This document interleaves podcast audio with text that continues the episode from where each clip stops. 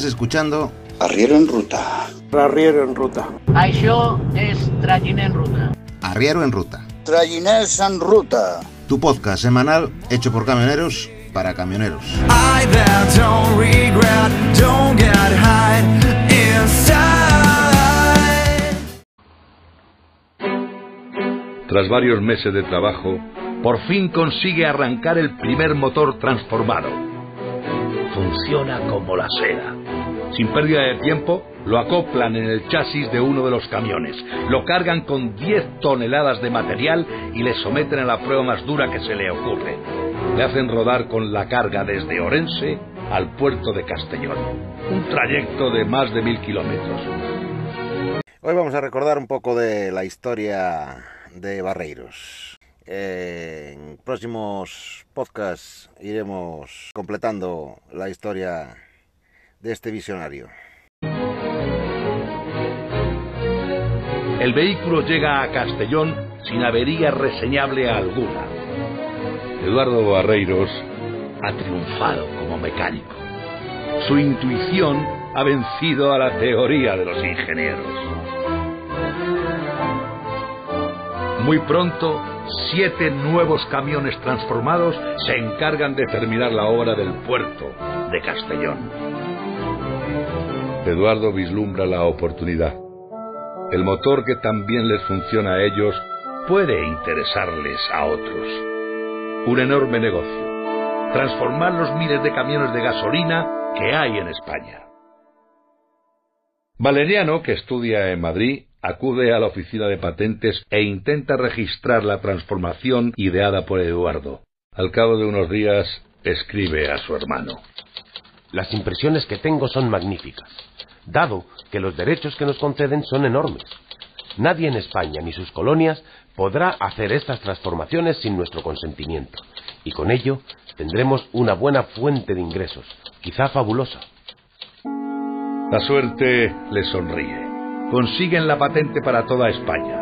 A su motor transformado le bautizan como el EB1.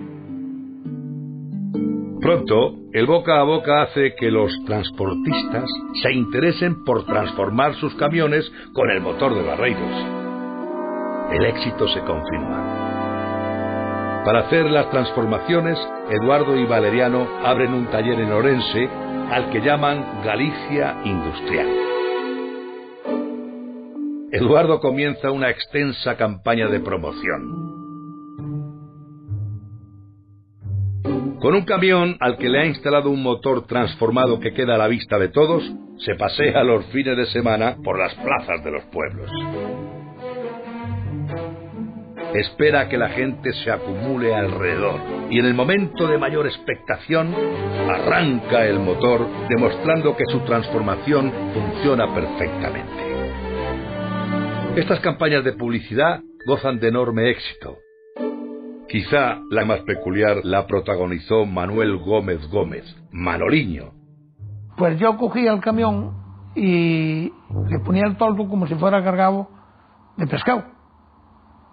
Pero claro, no llevaba nada. Y claro, el camión subía mm, como un cohete. Y yo, dice, pues anda bien el motor ese, ¿eh? anda bien. Y, y, claro, como llevaba peso, ¿cómo lo iba a andar? No es que corriera ni vacío, ¿eh? pero, pero, pero sí, eso sí que lo hice varias veces. Manoliño y su camión sin carga fueron conocidos como los más rápidos de toda la ruta. La empresa ya está en marcha. Barreiros pone páginas enteras de anuncios en los periódicos de mayor tirada y consigue que la actividad de su empresa sea noticia en semanarios y revistas especializadas. Destacan que es un producto español, patentado y garantizado. Si falla el motor, lo cambian sin coste alguno.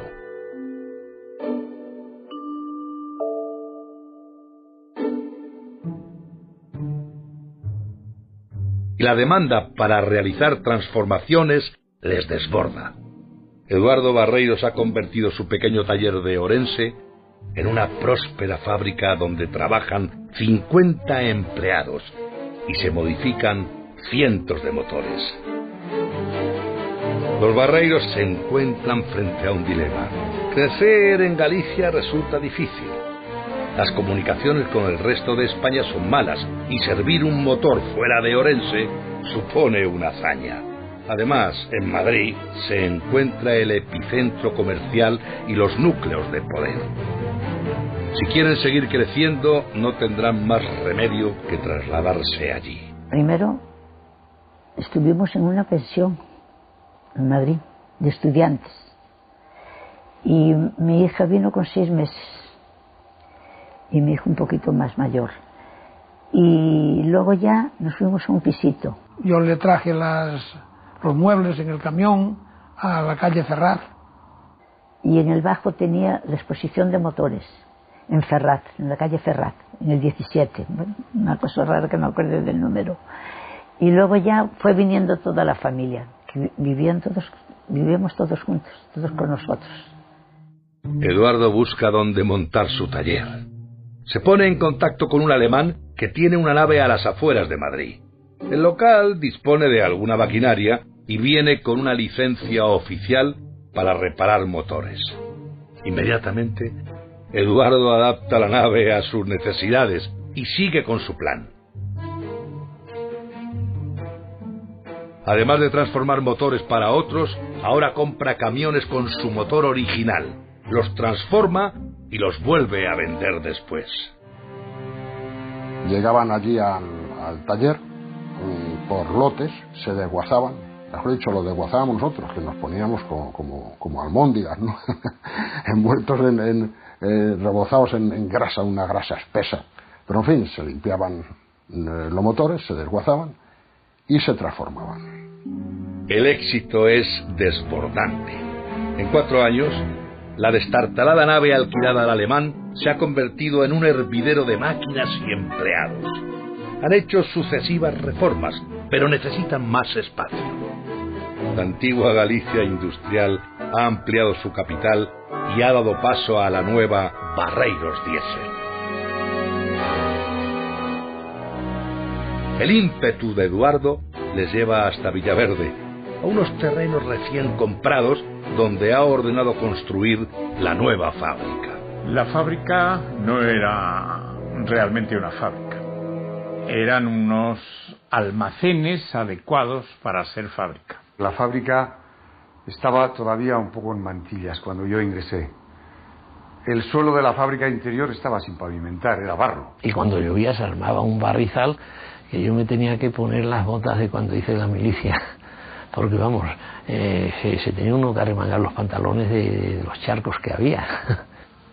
El patrón que es capaz de convivir con su gente es siempre muy apreciado por la misma.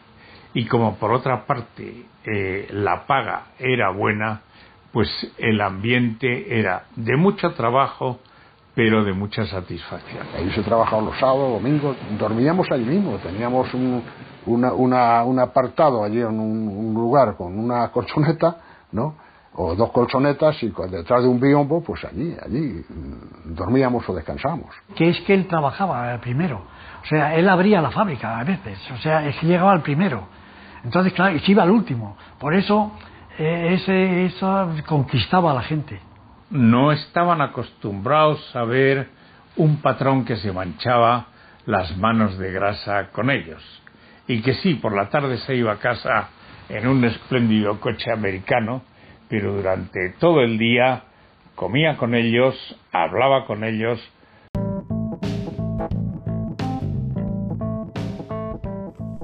Bueno, pues esta es la primera parte de la historia de, este emprendedor automovilístico Barreiros, que nunca fue bien compensado aquí en, en nuestro país y al final se tuvo que exiliar a, a, Cuba. Pero bueno, eso es harina de otro costal. Así que...